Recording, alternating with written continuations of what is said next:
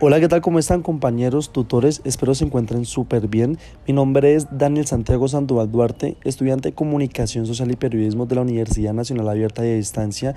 Y en el día de hoy vamos a realizar la tarea 1, reconocimiento y realización del podcast, donde hablaremos de la importancia de la comunicación estratégica en el quehacer del comunicador. La importancia de la comunicación estratégica es que si se aplica llevando a la audiencia adecuada el mensaje correcto, en el tiempo oportuno, su afecto será reflejado positivamente en los indicadores del negocio.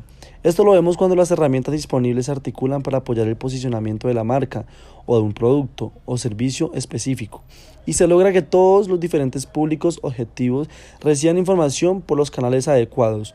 También se evidencia cuando, en situaciones de crisis, la estrategia de comunicación se refleja una preparación anterior, una actitud alineada con los valores de la empresa, unos voceros preestablecidos y entrenados y mensajes claros y contundentes que mitiguen la crisis.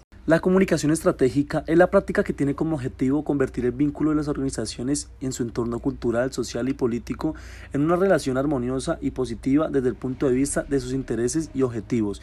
Aquí el objetivo principal es gestionar íntegramente la identidad de las organizaciones para reunir y sistematizar la existencia de prestigio y credibilidad que toda organización necesita. Es de vital importancia estudiar la comunicación estratégica porque contribuirá a actualizar los conocimientos del estudiante de periodismo. Por consiguiente, habrá un mejoramiento en las prácticas profesionales y podrá enfrentarse de manera eficiente y eficaz en el mundo laboral.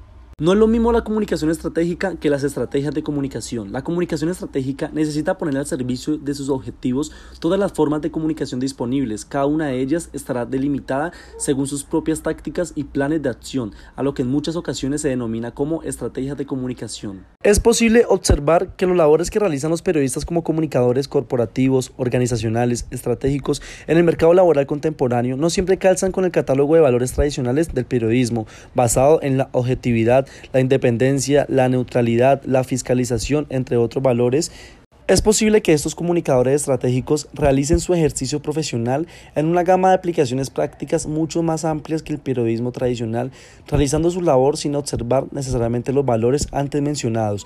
Desde esta reflexión inicial nos preguntamos si los discursos que sostienen a estas nuevas aplicaciones prácticas del periodismo sobre comunicaciones estratégicas constituyen un relato capaz de explicar el labor de los periodistas en el contexto contemporáneo, de tal forma que signifique una eventual superación de los discursos tradicionales sobre periodismo. Esto fue todo por hoy, muchísimas gracias.